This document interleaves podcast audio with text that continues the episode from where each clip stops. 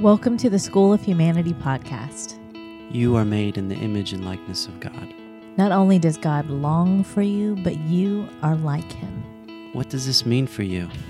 How does it affect your view of God? How does it affect your view of yourself? How does that affect everything? This, is, the School, of Humanity. Hello, and welcome to episode 42 of.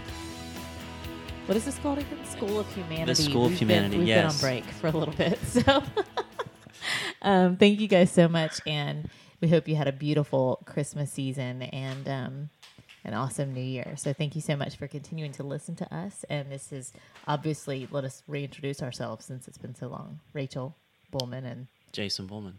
yeah, we're married. And tonight we have a guest here with us, um, Tom. Tom is not actually here with us. Yeah, he is. Um, Tom is in Indiana, and it's really warm up there, right, Tom? It's it's pleasant. We're on a heat wave right now in the 30s. That is amazing. So, Tom, just we're gonna invite Tom to tell us a little bit about himself, but we wanted to say that we we've known Tom actually for Ooh, Wow, I don't it's, know how it's long. probably been more more than a decade that we've known him. wow, we're really old. but we um we've known Tom for a while, and we can get into that. But Tom, tell us a little bit about who you are, where you are, and what you do, sir. Sure. Uh, so my name's Tom Ponchak. I am currently the director of adult faith formation at Our Lady of Mount Carmel uh, Parish in Carmel, Indiana, just north uh, of Indianapolis. And uh, we've uh, been married for years to my wife Lisa, only 25 years in May, and we have uh, six kids, five girls and a little boy. Uh, we've been uh, I've been in this position here uh, for about a year and a half. Prior to that, I was living uh, before for about 18 years or so. Uh, you guys and and uh, we were involved with uh, uh, Resurrection uh, Catholic Church there in Lakeland for a while. So, um, so yeah, I guess- that's a little bit about me. And tell them where did you go to school? Uh, yeah, so I, I, uh, I went that that description. I uh, I went to uh, I went to Franciscan University of Steubenville, uh, where I got my degree in theology. Um, spent a couple of years working in the Catholic Church, uh, doing youth ministry, teaching uh, at a Catholic high school, and then my wife and I uh, left the Catholic Church uh, for about ten years. We got involved with a non-denominational evangelical church. Uh, we eventually uh, planted and pastored our own house church in Lakeland, uh, and we came back into full communion with the Catholic Church uh, back in 2007. Uh, after really just realizing we missed the Eucharist and the sacraments. Yeah, Tom has such a powerful story, I think, um, that can provide us with a lot of inspiration regarding, you know, just the power of the Eucharist, the the fullness of truth that the Catholic Church has, and um, that's probably another podcast, though. that is that is another podcast. We should definitely talk about that. Um, a little tidbit for us is that um, we we met Tom and Lisa. I think maybe in the fall, maybe in like was it the fall of two thousand and seven? I think it was definitely cold outside, if I remember, Yeah, because it was we were doing campfires. I think it was the fall of two thousand and seven. Yeah. Yeah, Um, and so we met them. We were Jason and I were part of the core team that was starting young adult ministry um, at Resurrection, and Tom and Lisa would later join us. But they they had actually come because our flyer was really awesome. Um, It, it didn't look Catholic. It looked like a Protestant flyer. it was all colorful and glossy. um, and so we um, they came to like our first few nights of that, and then we just became really good friends with them. Um, and their daughter, their their youngest daughter, Sarah, is our goddaughter, and Gemma is their goddaughter. Our Gemma is their goddaughter, and um, we actually I don't even know how long we had known each other before we realized this, but I was looking back at the pictures of when I was confirmed at St. Joseph's, and uh, looked in front of me, and I was like, "Tom, I'm pretty sure that's the back of your head." and so uh, Yep. it was that was pretty amazing to know that we were we didn't even know each other then, but we were standing just feet No, away I from was each other. I was sponsoring someone who was uh, from our house church that was going through RCIA and coming into the church.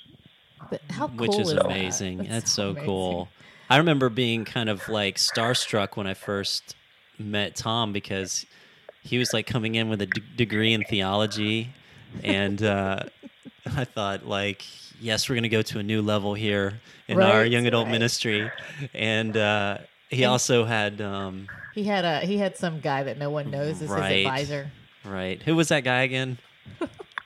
Uh, Dr. Scott Hahn. Oh, Oh yeah, oh yeah. I think maybe a couple people might know him.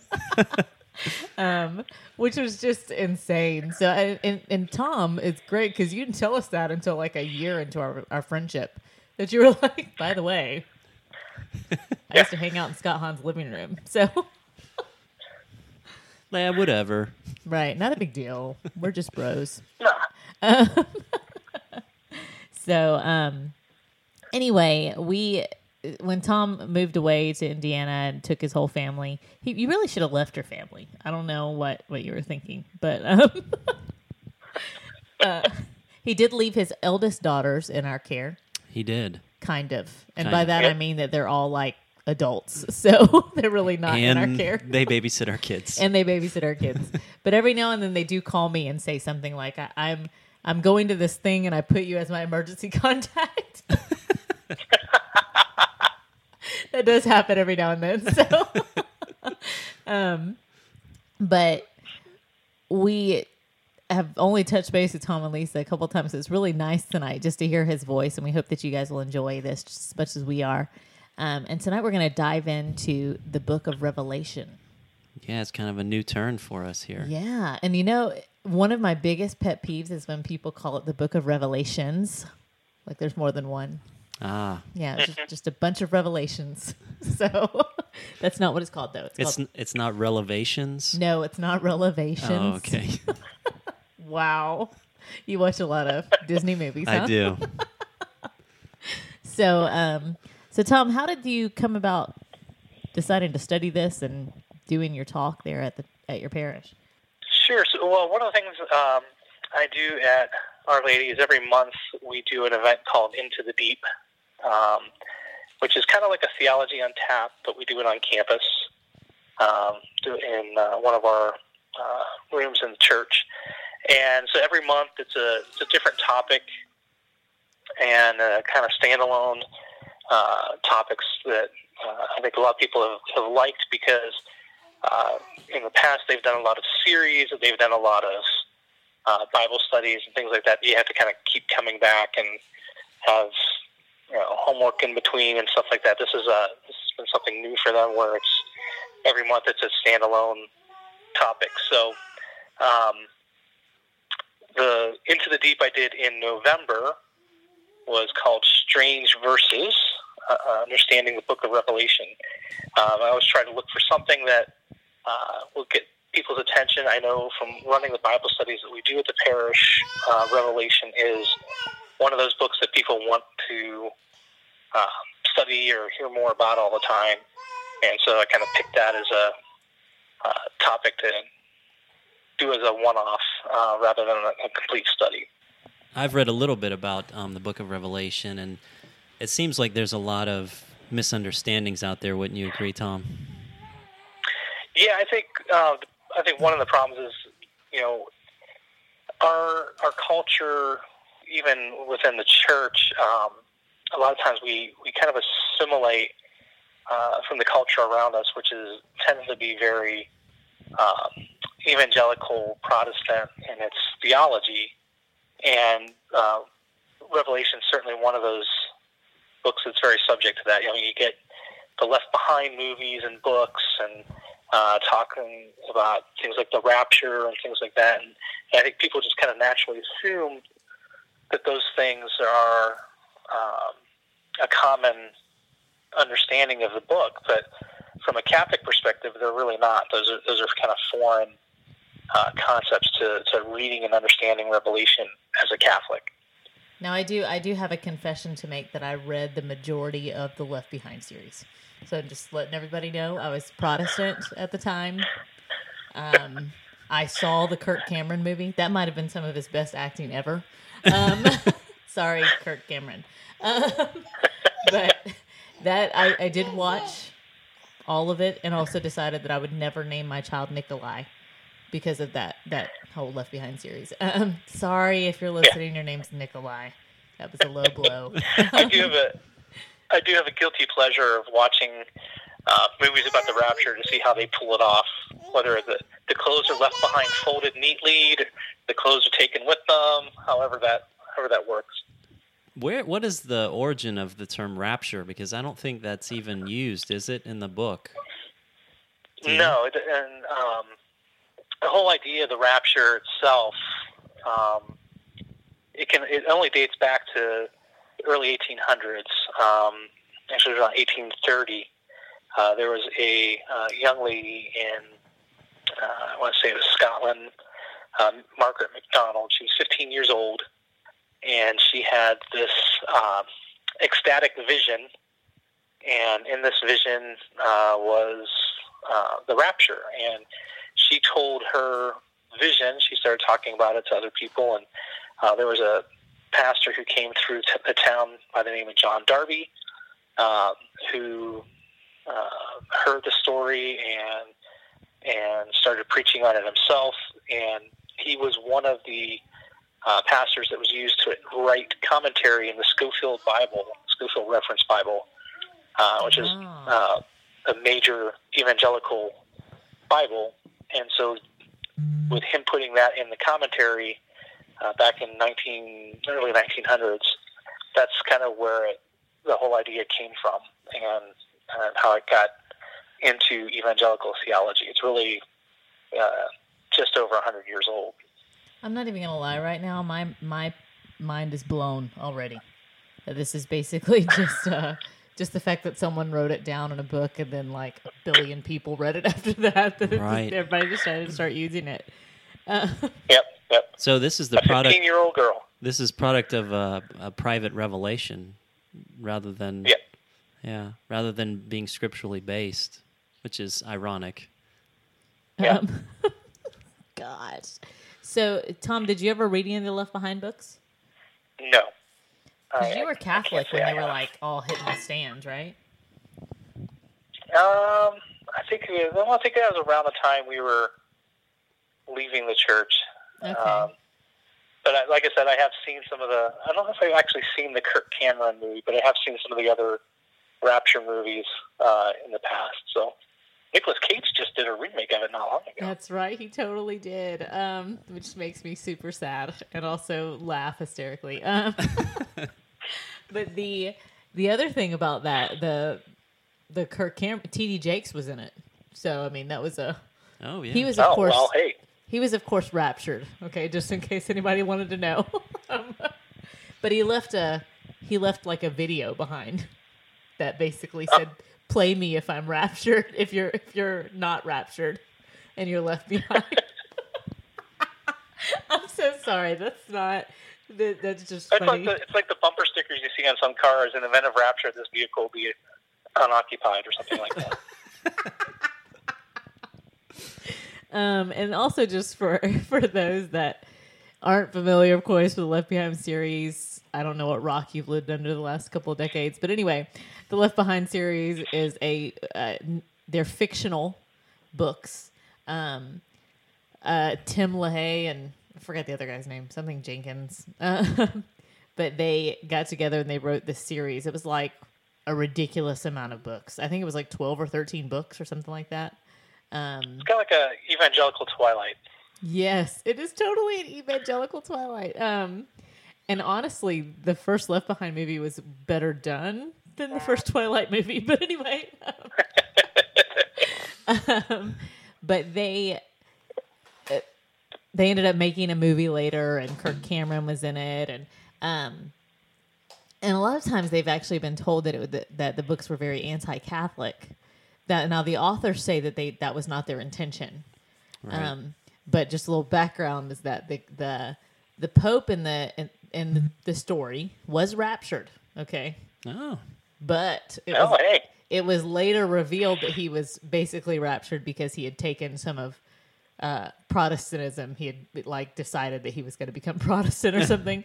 um, and so the Pope in the book was raptured, and then a new Pope took reign, but he did not um, adopt like Catholicism. He became like the Pope of every other religion on the nation or like in the world. Uh, yeah. So I don't know. It was very it's very strange.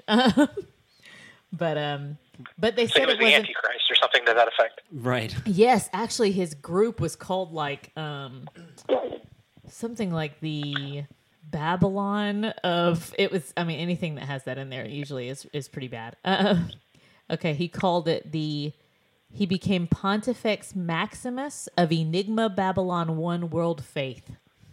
One world faith. No, I'm one, impressed. one world faith, yeah. And and they said that it was an amalgamation of all the remaining world faiths and religions that were left behind. Hmm. So, That's that's cute. So, so fun fact: Antichrist does not appear in the Book of Revelation at all. wow. the The word Antichrist only appears in First John and Second John, um, and in those contexts, uh, in those in those letters of John, uh, the term Antichrist is used to describe those who um, deny Jesus. So, for example, um, one John two eighteen says, "Children, it is the last hour, and as you have heard, the Antichrist is coming. So now many Antichrists have come. Therefore, we know this is the last hour." Uh, verse twenty-two: Who is the liar but he who denies that Jesus is the Christ? This is the Antichrist, he who denies the Father and the Son. Right. wow. So, in John's mind, uh, in his letters, uh, the Antichrist uh, was more of a, s- uh, I guess, in a sense, a spirit, an idea of those who deny Christ, and was already present in the world. So we don't have to really necessarily worry about is that guy, is that guy. It's funny, you know, Ronald.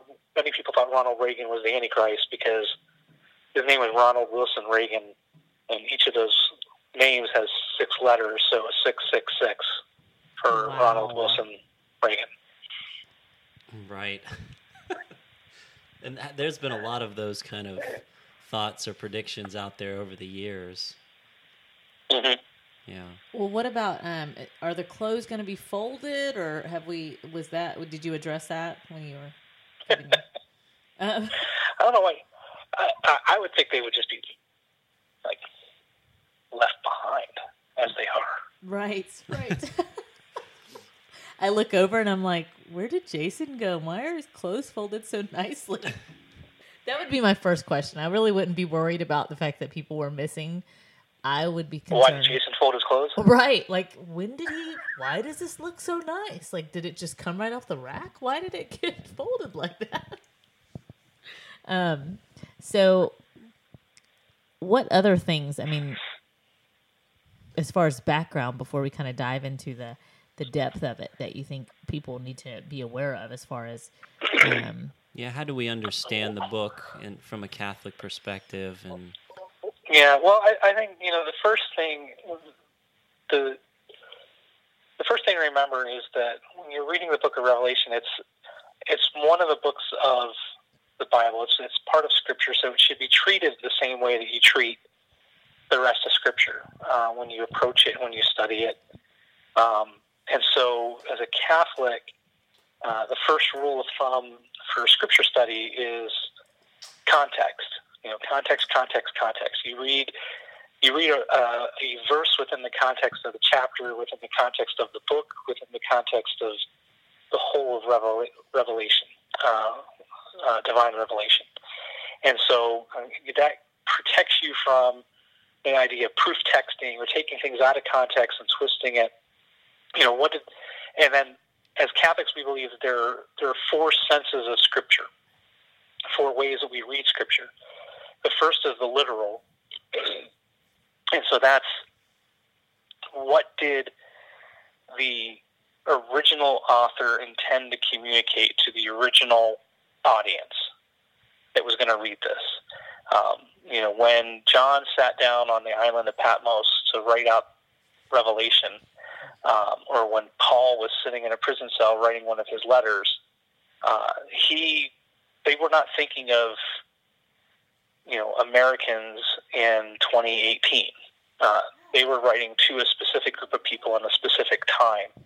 And as Catholics, we believe that the, the way inspiration works is the Holy Spirit inspired them, but they, they maintained full control of their will. They, they wrote um, using different literary devices, using uh, uh, their own words, but they were inspired by the Holy Spirit. It wasn't dictated to them, um, but at the same time, the Holy Spirit guided them.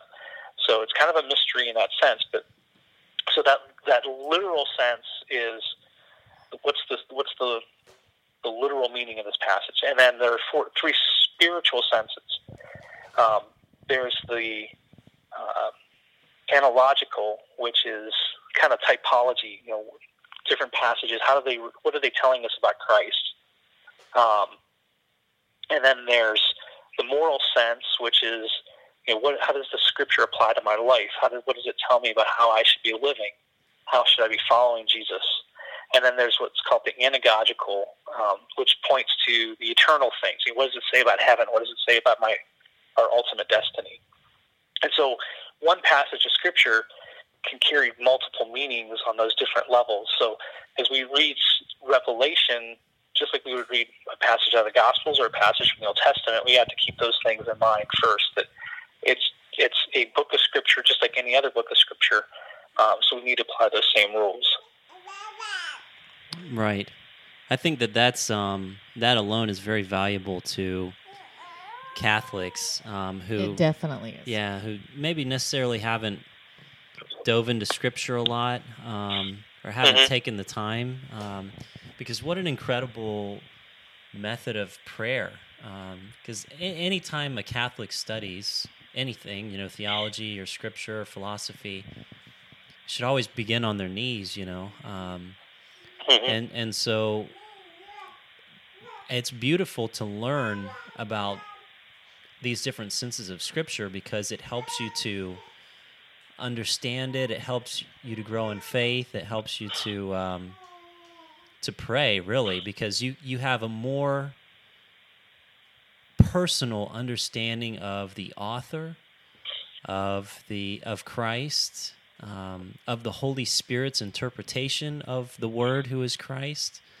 Um, you know, so I think it's su- and and I was I remember when I first learned about this, which was probably about ten years ago or something like that, that we the Catholic understanding of interpreting sacred scripture had these different senses. I thought, God, this is brilliant. You know, I mean, how come I didn't learn about this when I went through Catholic school my whole life? I've never heard this before. Yeah. Uh, but now you have a system or, or, a, or a way of approaching scripture um, where you can read a passage and say, okay, let me look up the literal sense or let me understand. And there's plenty of sources to help people understand that. Um, Mhm. and then how does this apply to Christ?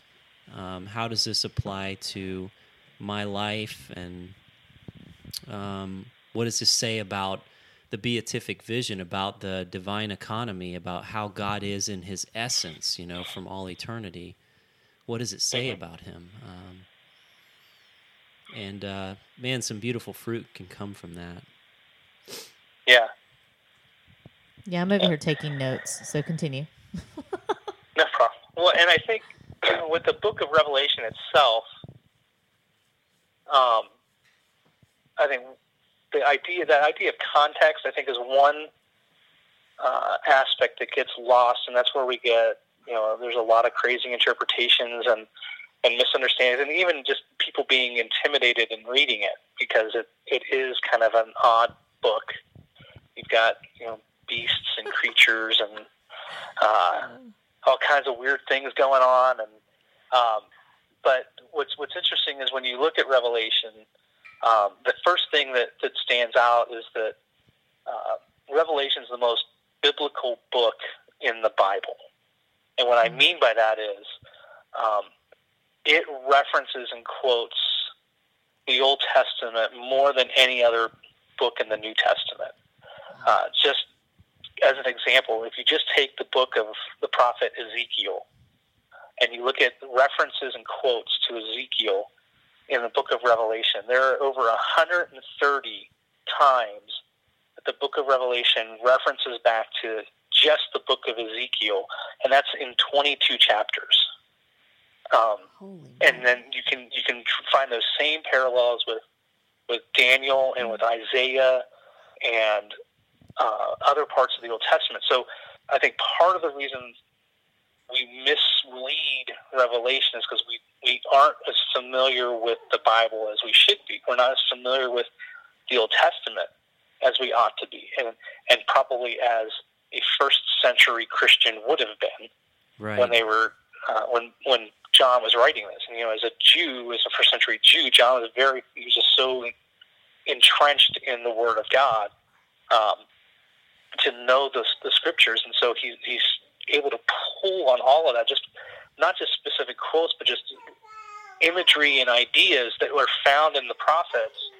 Um, that we miss that, and because we miss that, we fill it in with our own imagination or our own interpretation uh, and things like that. So, um, because there's all those symbols, all the symbolism in Revelation, if we don't understand that it's that it's symbolism that's rooted in the Old Testament, then we start thinking, oh, those those funky flying armored locusts are actually black helicopters, you know, right, uh, and other things that come around come along like that. I um, I, I just have to say, I mean, I can just imagine John, and we all know that he was beloved. You know, uh, he loved Christ. Mm-hmm. You know, um, the one that rested his head on Christ's chest, and um, I can imagine, you know, when he fell in love with the Lord, and that all that he had learned, you know, it it's like everything pointed to him, and he was able to just see it, you know, or it was revealed to Yep. him. But you know, all of that, all of the the um, Old Testament that he knew now took on life because it was incarnate, you know, um, in front of him. So that's just Yeah. a beautiful testament to the holiness of John and um, and what a real love for Christ can do um, in your life, you know. And when you read the Old Testament, it really comes to life if you read it, um, what anagogically, right, or analogically. the um we we're getting close to like our our ending time for the podcast. Um it comes really fast every time. But before we break for this and just to let our listeners know we are going to have tom back. We're not just going to talk about like the background of revelation and then just leave you hanging so we will come back next week and we're going to talk um about some of it uh, more in depth of course going through some of the chapters and and looking at particular verses uh, which is a really beautiful tool for Catholics. I definitely read Revelation as a Protestant, and I remember as a Protestant it puzzling the crap out of me. So I can only imagine that as a Catholic who doesn't really um, hasn't really read Scripture outside of Mass, or maybe just has read maybe the the popular Lectio Divina uh, verses or something like that. You, if you've never had any exposure to this, that Revelation is always very, very intimidating. Um, but Tom, before we go, I wanted to ask if you if you could give a couple of books that you have used maybe during your time that you were just trying to prepare for this that maybe some of our listeners might be interested in getting themselves. Um, and obviously, Abigail has a lot to say, but we wanted to ask you because she she doesn't know how to read yet. So um, go ahead. Yeah, yeah. There's definitely a few I can recommend. Um, the first will be coming soon. Uh, Unlocking the Book of Revelation by Michael Barber, um, and that's Emmaus Road uh, Publishing. Um, and then uh, there's another one, uh, The Days of Vengeance, an exposition of the Book of Revelation by David Chilton. Um, now, Michael Barber is Catholic, David Chilton is uh, Presbyterian, but his uh, reading and interpretation of uh, Revelation is definitely not your typical Protestant um, interpretation of it. He, he sees a lot of liturgical and, and um, uh, meaning and, and, context to it. And then uh, Scott Hahn's The Lamb's Supper, uh, The Mass is Heaven on Earth is also a really good book. Uh, if you're looking to do a, a Bible study, um, there's a website, uh, Agape Bible Study. It's a Catholic Bible study, agapebiblestudy.com, and they offer a study on the book of Revelation. Um, and then uh, The Destruction of the Temple and the End of the World by Peter, uh, I'm sorry, by uh, Brant Pitre, Dr. Brant Pitre, is a um, a talk that you can find online from him uh, that gives a lot of good insight as well. Tom, also, where can you? Is it in the Catechism where you can um, look up the uh, like the different senses, the different senses of Scripture, um, that kind of thing? Uh, Catechism for the senses of the Scripture. That would be um, the Catechism of the Catholic Church, uh, paragraphs 115 through 119.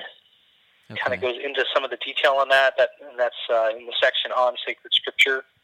So there's some good things in there um, that uh, the Catechism offers as far as how to read how to read the scripture and how to interpret it, um, and things like that. And then in terms of kind of understanding, a lot of people look at Revelation, they think of the end of the world and and uh, things like that. And, and paragraph uh, paragraph 676, 677 gives some good uh, guidelines for interpreting things like, and we'll probably talk about in the next section, uh, like the millennial, uh, whether it's premillennial, postmillennial interpretation from Revelation about the thousand year reign of Christ.